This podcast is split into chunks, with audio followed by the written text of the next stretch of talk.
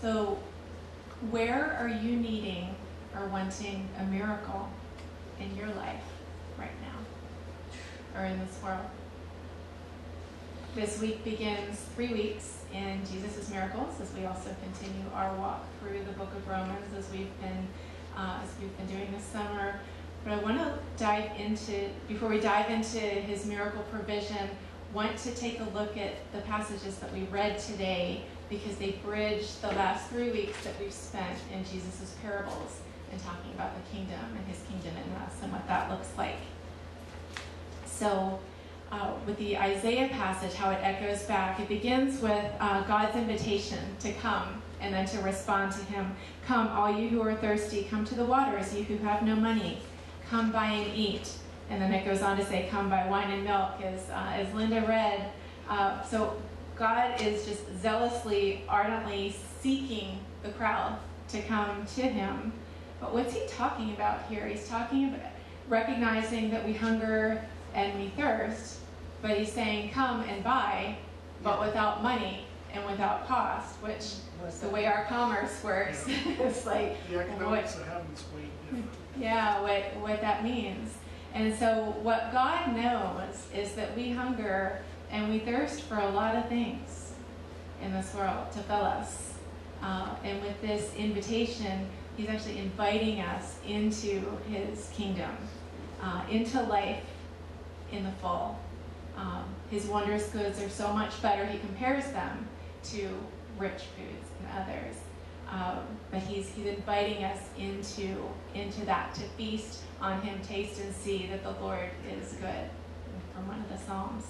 And then in that next verse, he challenges us to consider and reflect how are we living? At verse 2, why spend money on that what is not bread, and your labor on that which doesn't satisfy? How many things can leave us empty that we're seeking to fill us?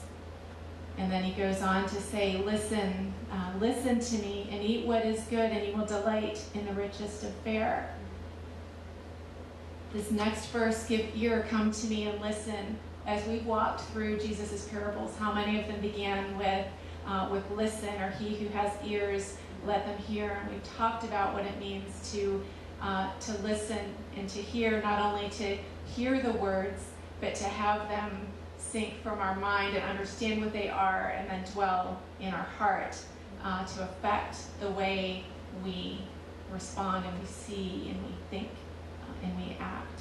Uh, so again, he's it, we talked about the, the wisdom even that uh, that Solomon asked for.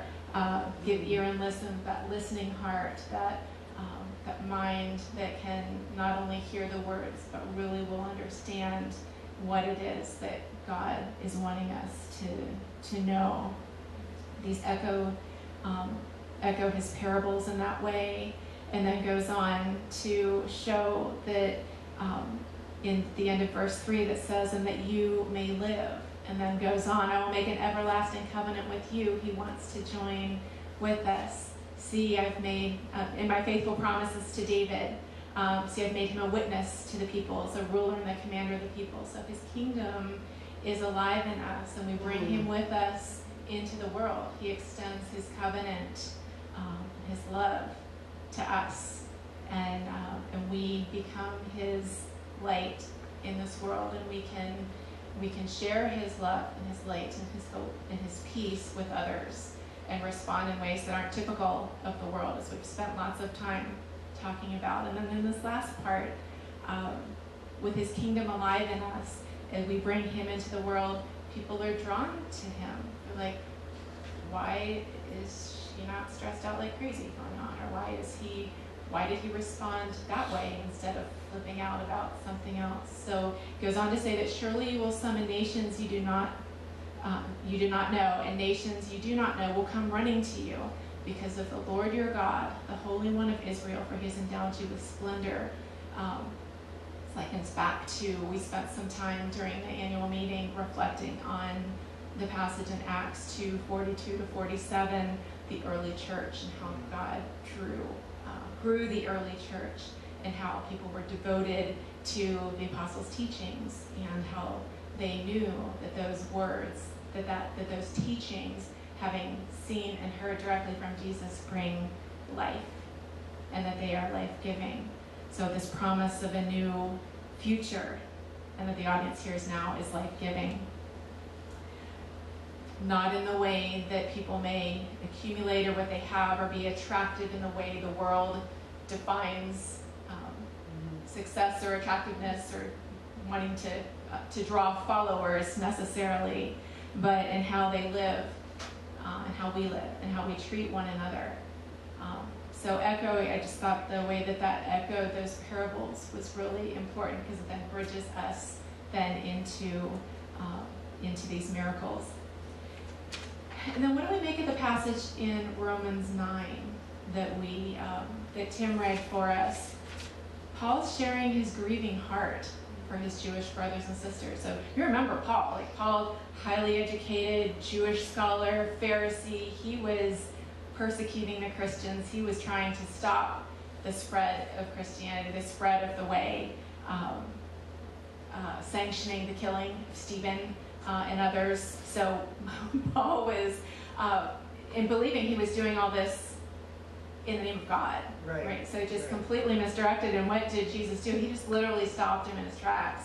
Uh, on the road to Damascus Yeah. and showed him a new way and redirected his passion and Mhm. his zeal for his purposes. And so here's Paul just this passage follows right where we left. We spent three weeks in Romans 8. Um, there's no condemnation for those who are in Christ, that He is with us, He is in us, we are His sons and daughters, that we are no longer slaves to fear in this world, that we can rely on His power. And so the end of Romans 8 finished up with there's nothing that can separate us from God's love. And he goes through the whole litany of all the things that we could possibly think of that could separate us who are in Christ from God's love. And there's nothing. So this is the very next uh, this is the very next verse where Paul just begins this lamenting as he thinks about these were God's people, his the descendants of Abraham, and just how he just longed for them to know Jesus too and for them to come into his kingdom. And it's as you look, and Paul would say, you know, I would willingly give up. Like, wow, Paul, what is and who who else sacrificed? Jesus. Jesus, right, absolutely. That Jesus who loved us so much, who came and gave so that we could know him and so that we could know God and come face to face with him and be blameless through Jesus such such beautiful passages. We then lead into our gospel passage for today and the miracles that um, that that Jesus does and continues to do. It's just a rich depiction de- depiction of Jesus' power, and it illustrates how he invites us into his work. So let's read this Matthew passage, uh, Matthew 14, 13 to 21, and we're reading out of New Living Translation. As soon as Jesus heard the news, he left in a boat to a remote area to be alone. But the crowds heard where he was headed and followed on foot from many towns. So he's, he and his disciples. Jesus, Jesus saw the huge crowd as he stepped from the boat, and he had compassion on them and healed their sick. That evening, the disciples came to him and said, This is a remote place, and it's already getting late. Send the crowds away so they can go to the villages and buy food for themselves. But Jesus said, That isn't necessary. You feed them. But we have only five loaves of bread and two fish, they answered. Bring them here, he said. Then he told the people to sit down on the grass. Jesus took the five loaves and the two fish, looked up toward heaven, and blessed them. Then, breaking the loaves into pieces, he gave the bread to the disciples who distributed it to the people. They all ate as much as they wanted, and afterwards the disciples picked up 12 baskets of leftovers. About 5,000 men were fed that day, in addition to all the women and children. So, this may be a familiar story to some of us. It's just such an amazing, it's like five loaves, two fish, 12 baskets. How does that happen? So let's, uh, I want to set some context here. So this is one story that is uh, one of Jesus' miracles that is in all four of the Gospels. The only other one except for the resurrection of Jesus So there's Wow. something significant here that all four gospel writers have included this story. Uh, if you'll see, we pick up, so we ended uh, in chapter 13 last week, and we're picking up in 14, verse 13. So the lectionary omitted the first 12 verses here.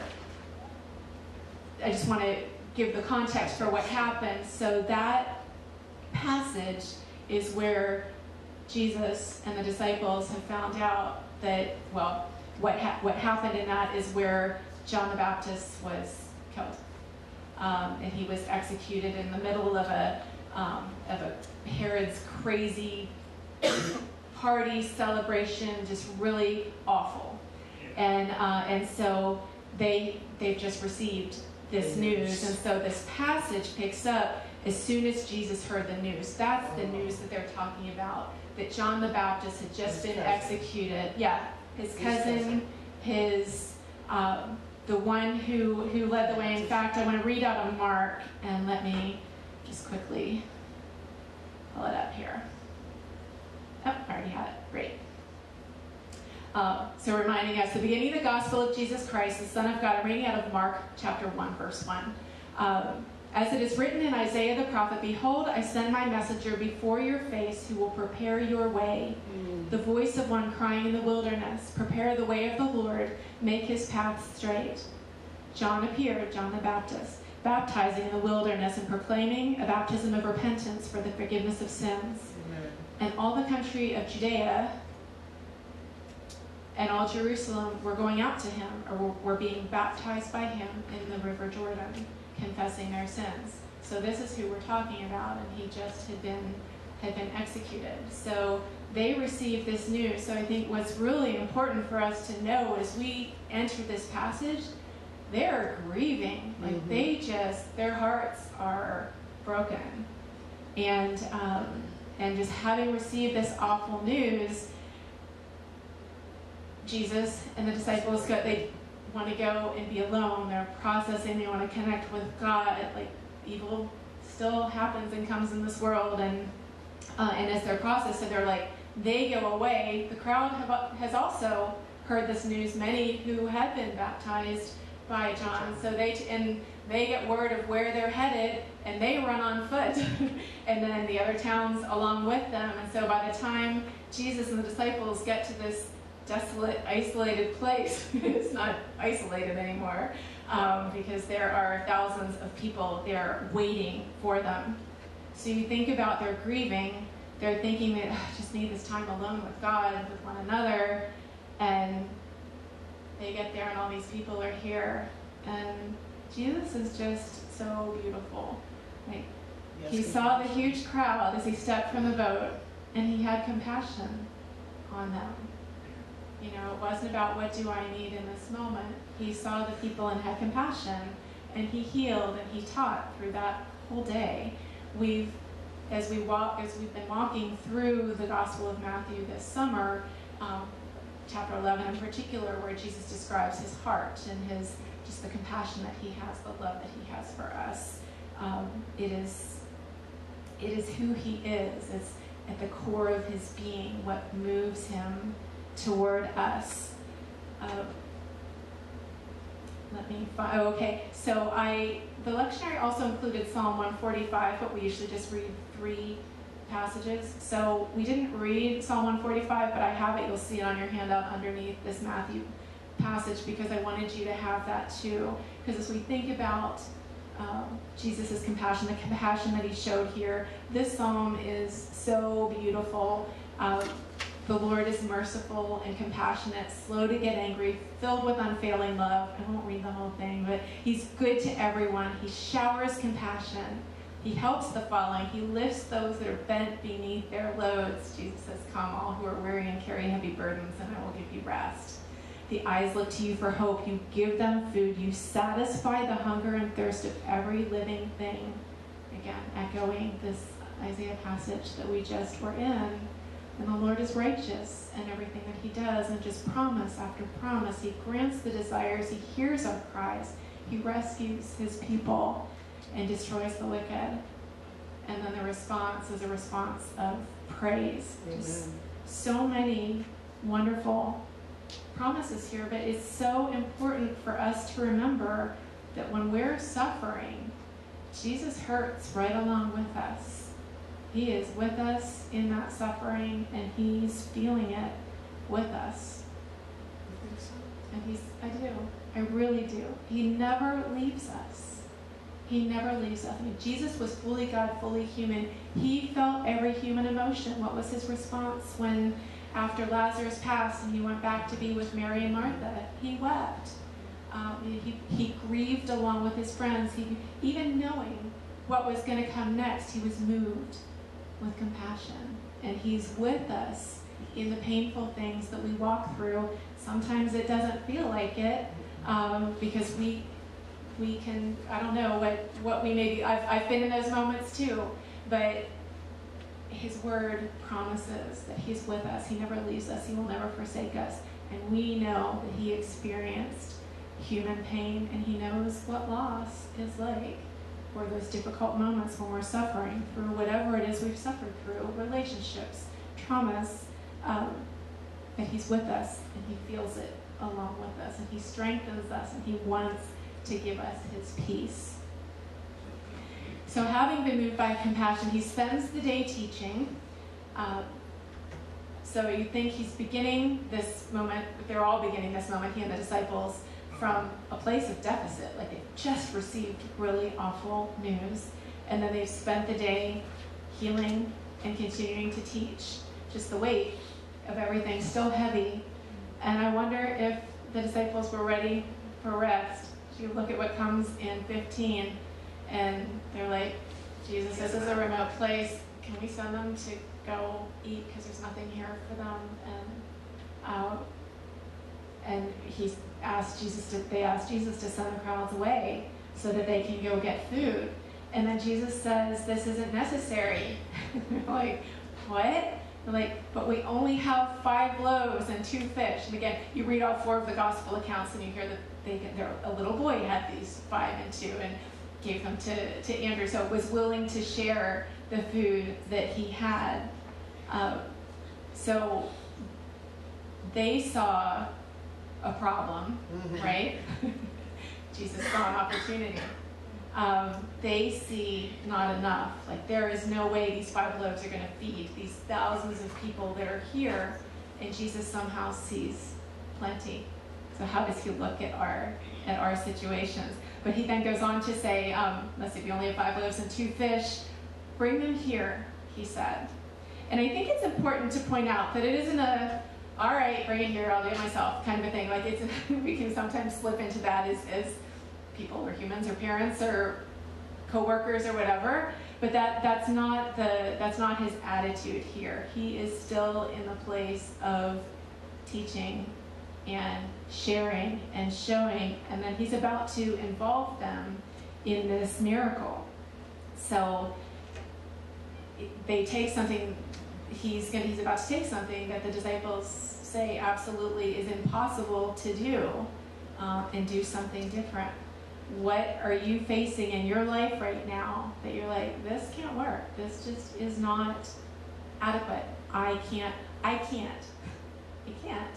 You think about if we've ever helped a child with homework, whether as a student or a niece or nephew or son or daughter, and they're like, you know, I can't do this. You know, you come alongside and say, well, what do you have? You know, mm-hmm. how far are you now? Like, and, and then you help them discover. And Jesus is doing the same thing with his disciples. What do you have? Bring it here. Amen. Yeah, and then and then what does Jesus do? He just blesses He it. blesses it. He looks to heaven. He prays, right? And what is so he goes into this multiplication, amazing multiplication, but it's not like this. You're sitting there watching like a performance where suddenly these five loaves just multiplying, just yeah. bigger. It's it's not this big production you don't even realize the miracle is happening when you're in the midst of it. So he blesses the bread, he looks to heaven, he prays to God, and he begins breaking the bread and giving it to the disciples. And so they're coming and they're taking, and they're, you know, I'll take these, I'll take these over here, and I'll take these to the people sitting over there, and they're going around, and they just continue doing it. And it doesn't, it just keeps going. Um, but nobody stops for the moment to say, well, shouldn't we be out of bread by now? You just, we're going, you know, it's like, oh, I hope this will last. We just kind of keep going. And was, there are other stories in the Bible where, where you see this. It calls to mind the story of, if you've ever read the story of Elijah and the widow um, in the wilderness during the famine, and she thinks that she and her, she's about to make the last meal for her and her son with this tiny bit of flour and this little bit of oil that she has, so that they might die and then starve. And he comes and asks for if she would give him some bread, make him some bread, and she does. And what Jesus, prom- what God promised in that is that that flour and that jar will never empty, and they didn't for a long time. Like this tiny bit that she had, that she's willing to give it. To give. Wow. What do we have that God has given us that we can put in His hands and let Him multiply into something that He wants to do in our lives or in the lives of others around us? So the multiplication happened in Jesus' hands. It happened in the motion and the actions of the disciples taking part in in moving it and what seemed like too little was more than enough. So in the breaking and the sharing and the serving and the giving and receiving, what does it say about whether people had a little snack? No, they had everyone ate until they were satisfied. They were they were nobody was like, well, I'll have a little bit and save some for whoever next. Um, that this child was willing to share what he had. The disciples brought it reluctantly to Jesus, and but this is not enough. Um, but and then look what he did. Look what he did with that with that little bit.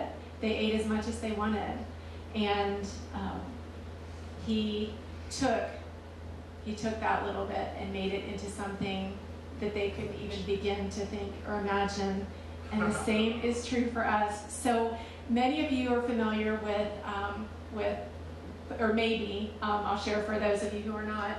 Kathleen Funderburg, who's part of our congregation, has does a sewing ministry uh, through the Root Cellar, working with uh, immigrant families and others to um, to teach sewing as a skill. And uh, it's just this beautiful ministry work that she's done for years. I think at least seven years, maybe in Lewiston and Portland. And God, a couple years ago, just really placed on her heart something to do something here in Brunswick.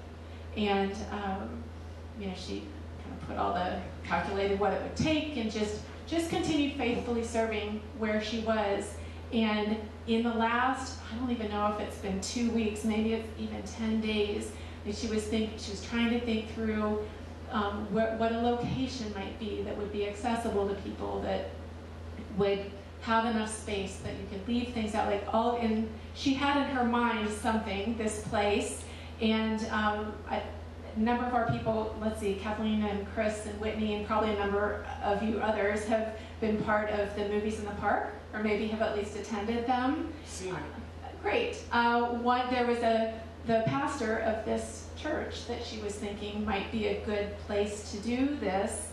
Um, sought her out, not for this reason, but he had known a family member and said, "Oh, I wanted to meet you because I know your sister." And they start talking, and he's like, "Oh, we've been trying to think of what we could be doing more in our community, how we can be using our building to provide needs and serve others in our community in a more significant way." And then suddenly that this is happening, and then stuff's happening with sewing machines and equipment, and then she runs into someone in a store who's a seamstress who is retiring and has all this fabric that she's just looking for somebody to take. And then she meets another person who wants to come alongside, who is a seamstress, super experienced. And so it's like you can't even keep up with all of it. It's like he is always moving and multiplying. It's just, and all it takes is just that little yes, one at a time, mm-hmm. and and waiting on his timing. I mean, he planted this in her heart two years ago, and she was just continuing to to serve and to do and to be faithful and to continue to, continue to pray about it. And these walls are coming down and these pieces are coming together. It's crazy. Yeah. You look at what God did with this church and the transition that, you know, unexpected transition back in the fall and the way everybody came together. Mhm. And he Kept it just together- together. absolutely and, and came together and and just continued to grow this beautiful church and ministry and care for one another and really significant ways and worship Jesus and love others like Jesus. It's really beautiful. So, where have you seen God multiply in your life? If you look back, because sometimes we, again, when you're in the middle of the miracle happening, you don't always realize it. Like the disciples had no idea that they were in the middle of a miracle Mm. until everybody was fed and they collected up 12 baskets, which is more than they started with. You know, and so look back on your life and where have you seen, whether it's in your life or in others? Do you see problems that you're facing right now? Um, and think that there's not a solution or that something that you might be able to do would be too little, whether it's a problem you're facing or a problem in our community that God has just placed on your heart that's just like, wow, this really, I wish, I wish someone would do something about this thing. that's usually when God's trying to nudge us. Um, back in 2016, I went on my first mission trip to Guatemala, and we were doing a medical mission. I'm a pharmacist by background, uh, for those who, who don't know, and I, um, but I, I took two years of high school Spanish, and so I do not speak Spanish, not even a tiny bit fluent. I've got some words I need to learn from Lori. Um, but so I, I go on the street. and we had an interpreter, but we had two. We had a physician and a physician assistant who were doing providing the care in the medical clinic, and then um, we had the meds, and I was was providing them the, through the pharmacy. And so we had two interpreters that we were sharing kind of between the three of us, which was really difficult. And then you have person after person, hundreds of people coming through this clinic having things that they need.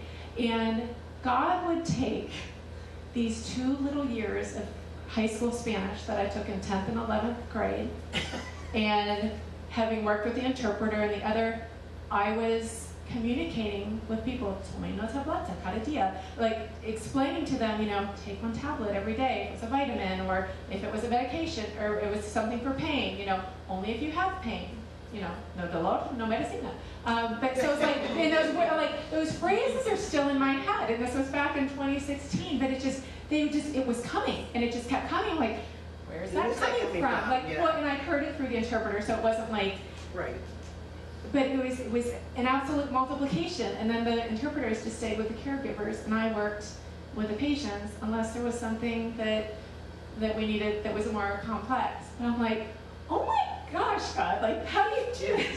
How do you do that? And just another personal story was uh, I was coming back from a business trip um, in 20, 2019?